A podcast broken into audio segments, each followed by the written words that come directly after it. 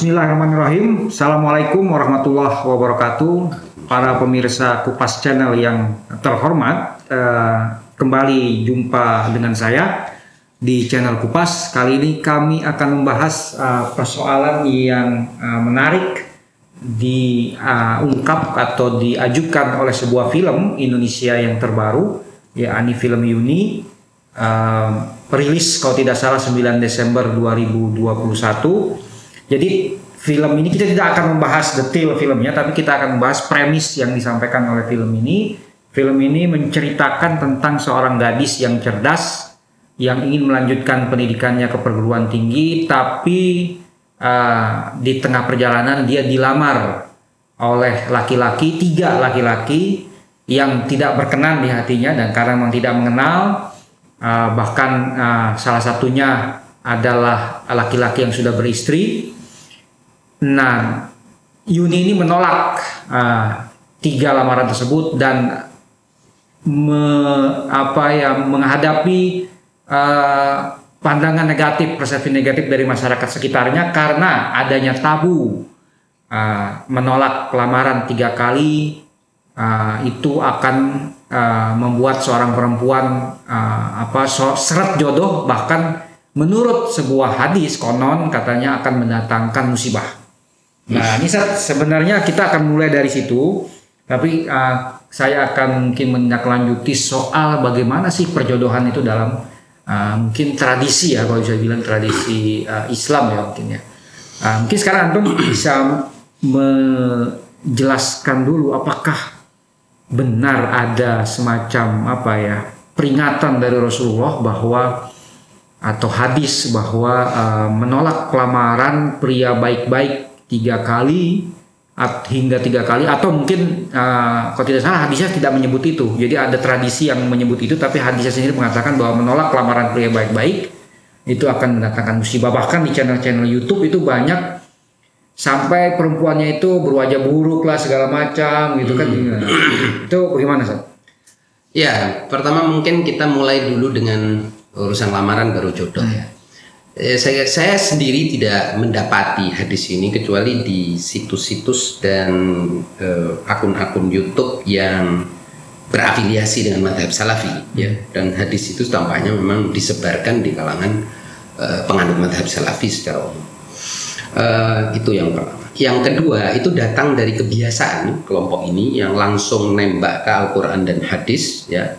Ketika dia bicara tentang sebuah ajaran langsung Al-Quran dan langsung hadis. Itu mengakibatkan Al-Quran dan hadis itu pasti dipotong. Hmm. nah, dipotong dilemparkan ke masyarakat awam. Yang masyarakat awam ini tidak punya kebiasaan menganalisis secara komprehensif jadi percaya dengan potongan itu. Yang saya kira di sini juga membodohkan orang dan menyebabkan agama ini menjadi sebuah ad, abnormalitas gitu ya.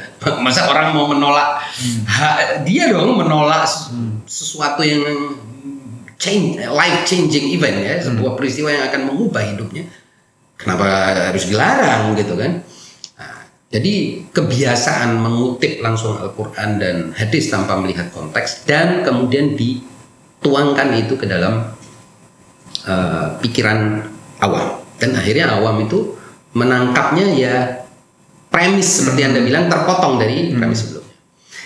Setelah saya coba uh, untuk dalami lebih lanjut uh, hadis itu menjelaskan uh, apabila dia dilamar oleh orang yang sudah sekufu dengan dia. Artinya orang ini harusnya secara akal sehat dialah orang yang layak untuk menjadi pasangannya. Si perempuan ini justru menolak. Artinya ya perempuan ini bermasalah karena harusnya dia menerima Pak. Hmm. Jadi ini harus ditekankan bahwa bukan sembarang orang, bukan sembarang orang datang kemudian dia eh, apa namanya tolak kemudian dia akan mendapatkan kesulitan tidak orang yang kira-kira kufunya hmm. istilahnya hadis itu menunjukkan kufu itu artinya pasangan yang memang hmm. eh, secara kriteria rasional, kriteria moral, kriteria mungkin ekonomi, sosial dan lain sebagainya sudah masuk sebagai yang layak disebut sebagai uh, pasangannya dan hmm. dia menolak tanpa alasan dong. Hmm. Dan perbuatan menolak sesuatu atau melakukan sesuatu tanpa alasan itu perbuatan yang memang akan membawa orang kepada kesialan, kepada kesulitan. Apa pun itu, mau urusannya menolak jodoh atau menolak kerjaan atau menolak eh, tawaran yang baik, ya pasti akan menimbulkan kesulitan. Jadi tidak ter, bukan terbatas pada jodoh, maksudnya. Jelas Jadi ya? sebenarnya uh, menolak sesuatu yang baik itu sebenarnya secara rasional bisa mendatangkan kerugian juga. kerugian ya apa pun yang baik itu kan artinya yang baik itu kan harus kita terima. Kalau kita menolak kebaikan ya berarti kita akan mm, menghadapi kesulitan menghadapi mudorot pada akhirnya. Karena di sini ada manfaat kita tolak manfaat ya kita dapat mudorotnya. Saya kira berlaku umum tidak hanya urusan jodoh. Eh, tapi kalau perempuan ini punya alasan dan dia tahu bahwa dia tidak akan cocok, artinya alas- alasan yang rasional mau 100 ribu kali juga dia menolak, dia punya hak dong. Justru dia sedang menolak mudorot karena dia tahu kalau saya berpasangan dengan dia, saya tidak akan cocok, tidak kufu saya, apa pun tidak kufu itu. Artinya lelaki ini misalnya belum punya pekerjaan, lelaki ini terlihat tidak dewasa, lelaki ini kasar, lelaki ini cacat secara fisik ya enggak masalah dia menolak. Bahkan ada hadis-hadisnya membolehkan orang untuk menolak karena eh, orang ini eh, tidak sesuai dengan selera fisik dia pun nggak apa-apa. Eh, baik dari sisi perempuannya maupun dari sisi lakinya. Jadi saya ingin tanya, jadi berarti sebenarnya kufu ini kan orang sering menyebutkan tuh ada misalkan agamanya, eh, apa Akhlaknya. hmm, akhlaknya, hartanya mungkin ya, mungkin fisiknya, tapi hasab dan nasab istilahnya. Hasab dan nasab status sosial keturunannya. sosial. Nah, tapi yang diutamakan agama kan sering-sering dibilang gitu. Nah, tapi agama itu kan kriteria yang sangat luas ya. Agama itu di dalamnya termasuk moral, di dalamnya termasuk kecakapan eh, rasional karena orang tidak beragama. Kita kan sudah pernah bahas orang yang tidak rasional itu orang yang tidak bisa beragama, tidak layak beragama. Orang yang tidak rasional tidak bisa disebut sebagai orang beragama, selfie, ya idiot. Idiot tapi tampil sebagai agamawan ya tetap idiot. Apa kriterianya orang idiot? Ya mengerjakan hal yang tidak masuk common sense, tidak masuk akal sehat orang. Sudah, idiot kamu. Terserah kamu mau pakai serban besarnya 5 meter, kemudian apa gamis tebalnya 17 meter, tetap aja kamu tidak masuk golongan orang yang berakal sehat. Dan karena kamu tidak berakal sehat, agama pun seharusnya belum layak kamu sandang. Kamu belum masuk akil balik. Kita sudah pernah bahas ini ya di, Iya. di channel ini. Nah, tapi apakah juga sekufu ini uh, membuka ruang bagi uh, misalkan tadi Ustadz bilang itu si alasan rasional lain, misalkan si perempuan merasa tidak cocok. Nah, itu bagaimana? Ya perasaan tidak cocok itu kan bisa dia lihat dari penampilan, impresi dia tentang orang itu. Hak dia dong. Karena pada akhirnya kan manusia itu memang bicara dengan impresi, kan gitu. Artinya berpikir karena impresi, karena kesan. Kesannya sudah orang ini tidak akan cocok ya sudah. Mau Apa mau ditolak? Kan gitu. Masa dia mau memaksakan masuk kepada sesuatu yang dia tidak tahu atau tidak serak ya kalau orang Jawa bilang tidak yakin, tidak eh, convenient, tidak nyaman dan seterusnya. Saya kira itu hak. Jadi ruang itu justru dibuka oleh agama dan ada hadis-hadis lain yang mengatakan boleh Anda menolak. Ya. Bahkan kan disebutkan eh, idfar din taribat yadak. Artinya berpeganglah pada unsur atau kriteria agama engkau akan beruntung. Beragama yang dimaksud di sini itu apanya? Apakah jidatnya hitam, Ya. berjenggot? Ya, akhi, bukan itu agama itu atribut luar dari agama. Orang beragama ini harus orang yang rasional, orang yang cakap, orang yang cerdas, orang yang penampilannya santun, ma- eh, socially acceptable, orang yang secara sosial diterima ini orang beragama. Artinya orang yang menjaga dirinya, menjaga kehormatannya, bukan maling, Berarti bukan masalah ini penipu, bukan terkenal koruptor, bukan orang yang Ah. womanizer, doyan perempuan ya. Anda tidak menjalankan agama gitu. Jadi sebenarnya persepsi agama kayak apa persepsi orang terhadap agama selama ini selalu sempit ya. Ya, terlalu Hanya menjalankan sholat gitu. Oh, iya, kan itu kan bagian dari agama, bahkan itu bukan bagian yang esensial dari agama. Artinya juga lebih ke akhlak saja, perilaku sosial, perilaku. Iya, perilaku sosial, perilaku rasional orang. Artinya orang ini memang berpikir rasional, berpikir yang normal seperti umumnya manusia, manusia lain yang normal.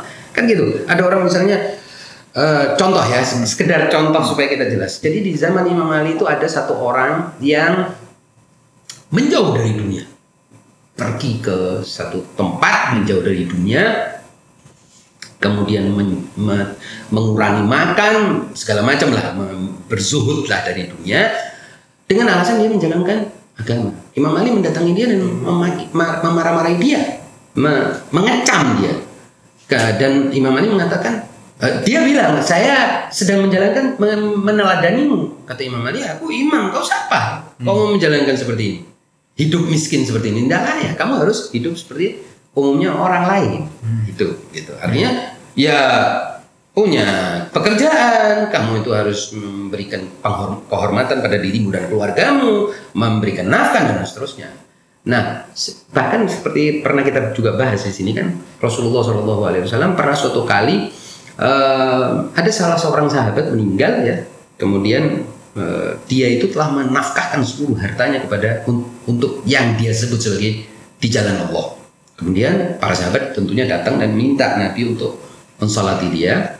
Nabi nggak mau karena itu bukan perilaku yang baik. Ka- bahkan Nabi mengatakan mal'unun man taraka iyalahu yatakaffafun nas. Terkutuk orang yang membiarkan keluarganya terlantar terus dia mau menafkahkan semua harta bendanya untuk Allah. Eh tunggu dulu, Anda punya kewajiban seperti umumnya orang. Gitu. Jadi itu agama, itu justru esensi agama gitu. Bukan orang yang rajin sholat itu kan bisa. Makanya orang yang rajin sholat ujungnya koruptor Iya. dan penjagal dan pembunuh dan, Dan womanizer juga. dan womanizer dan dan seterusnya. Saya kira Iya, itu. Iya.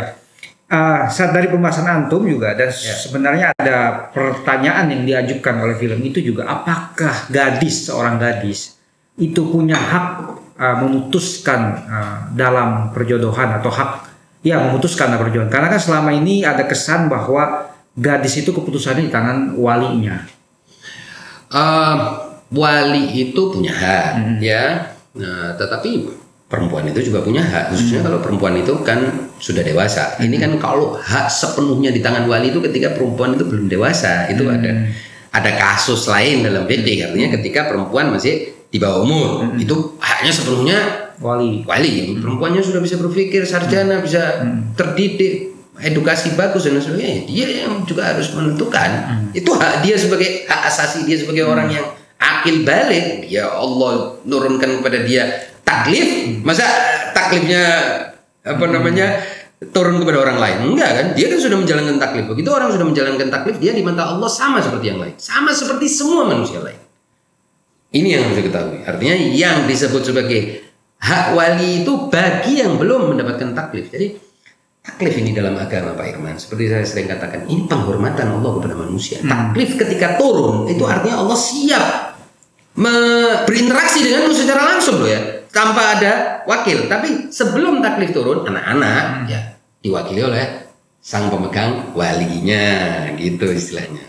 Itu yang pertama. Yang kedua, jodoh itu sendiri apa sebenarnya? Saya mau bertanya sama Pak Irman, kira-kira jodoh itu sebuah konsep pranikah pas pasca nikah. Dari mana orang menemukan jodoh? Nah, biasanya orang bicara jodoh itu pernikah. Bagaimana tahu kalau itu jodohnya itu bukan? Iya, itu kan Nah, dipertemukan, dicocok-cocokkan gitu. Ada. jodoh itu sesuatu yang terjadi setelah menikah. Hmm. Dari mana? Karena kita bertemu dengan orang pertama kriteria-kriteria rasional. Dan kriteria rasional itu seiring dengan kriteria agama. Makanya ketika Rasul mengatakan idfar penting nih. bidati Kriteria dini taribat yadak eh, peganglah kriteria agama engkau akan untung. Itu maksudnya kriteria rasional. Tidak mungkin agama bertentangan dengan rasionalitas. Nah kriteria rasional kita temukan. Ini pasangan. Oke. Menikah. Dalam pernikahan tumbuhkan sakinah mawaddah dan rahmah ketika ini tumbuh inilah jodohmu ini pasanganmu sampai mati bahkan dialah yang diperjodohkan oleh Allah Hmm. tapi jodoh itu by nurture not by nature Hmm. jodoh itu bukan turun blek dari harus langit di nurture ya, di harus rawat. dirawat, harus dibina, Tumbuhkan. harus ditumbuhkan, harus di support, ya, dan dibangun ekosistemnya, pak. Hmm. Kalau tidak ada itu, ya Orang selama ini kan anggapnya by Makanya kan eh, takdir ya. Bukan. Jadi eh, jodoh itu konsep yang saya sebut sebagai post factum. Hmm. Pasca fakta pernikahan, bukan sebelum. Nah, ini sebelum pernikahan jodohnya orang siapa? Iya, Bagaimana Anda tahu ini jodoh saya? Orang Anda belum pernah berinteraksi secara intensif. Hmm. Bagaimana Anda bisa tahu bahwa dia jodoh Anda atau tidak? Tidak bisa. gitu. Dan jelas yang menjalaninya punya hak ya. Nah, kemudian punya kewajiban juga. Ya. Jadi kedua mempelai punya hak dan kewajiban untuk menjadikan mereka itu berjodoh, ya kan?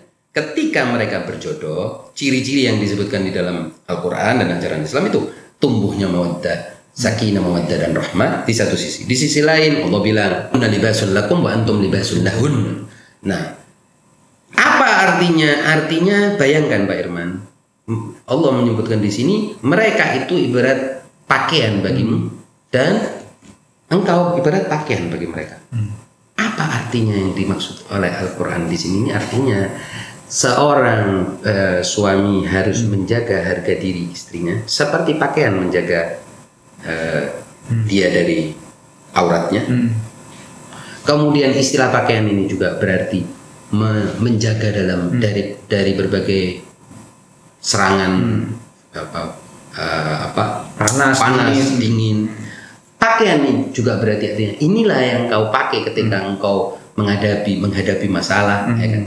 Terus ayat Quran lagi menyebutkan litas kunu ilaiha agar engkau semua bisa eh, m- apa namanya tenang di- eh, dengan mereka, artinya tenang mendapatkan ketenangan dan seterusnya. Nah itu itu by education, by nurture, perlu effort, pendidikan, perlu usaha, perlu kesabaran, perlu manajemen, perlu planning, perlu perlu perlu perlu perlu. Bukan datang ujuk-ujuk, gak ada datang ujuk-ujuk itu. Nah, di sini jangan ada dusta di antara kita. Allah Subhanahu wa taala membuka peluang semua orang punya jodoh. Semua orang tanpa terkecuali punya jodoh. Tinggal masalahnya mau kerja keras kan? untuk pasangannya itu dijadikan sebagai yang disebut sebagai jodoh. Karena jodoh itu kan sesuatu setelah terjadi, Pak. Oh, nggak jodoh nih loh. Kok nggak jodoh? Gimana ceritanya nggak jodoh? Kan berarti kamu sudah coba dan nggak berhasil. Kan Begitu. Nah, jadi saya kira eh, apa yang disebut sebagai jodoh, ajal, rezeki di tangan Allah, ya betul. Tapi jodoh di tangan Allah juga di tanganmu.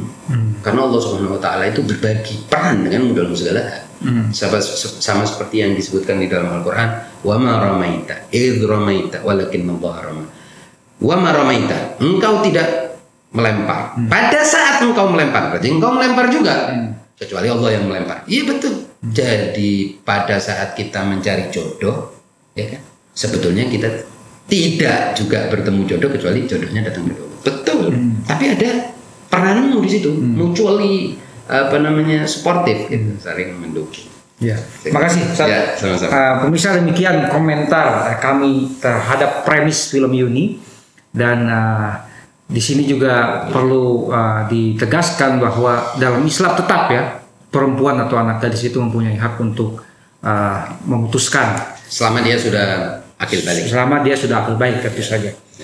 Uh, Meskipun saya tidak mendukung adanya pernikahan di bawah umur, tapi dulu hukum itu ada. Oh, dulu, dulu sekali itu zaman dulu. Sekarang sudah tidak ada orang yang menggunakan. Ya, ini penting karena Seth, karena anggapan-anggapan ajaran Islam menindas hak perempuan dalam konteks apa sepenuhnya wewenang wali itu kan sering di uh, apa disampaikan oleh orang gitu kan. Tapi kan sebenarnya tidak disampaikan justru Islam itu Yaitu wal untuk yang belum balik dulu. hmm, oh dulu Nah, tapi tradisi itu kan sudah nggak ada. sudah nggak ada ya. Nggak ada pernikahan di bawah. Karena juga kan oh, dilarang Ada sekarang berkembang. dan dilarang dan hukumnya haram ketika negara mengharamkan itu menjadi haram dalam syariat Islam. Selesai. Ya.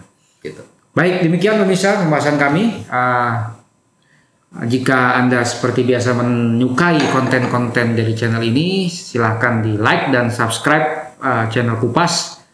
Ah, kami ah, mohon maaf atas segala kekurangan. Bila hidayah. Wassalamualaikum warahmatullahi wabarakatuh.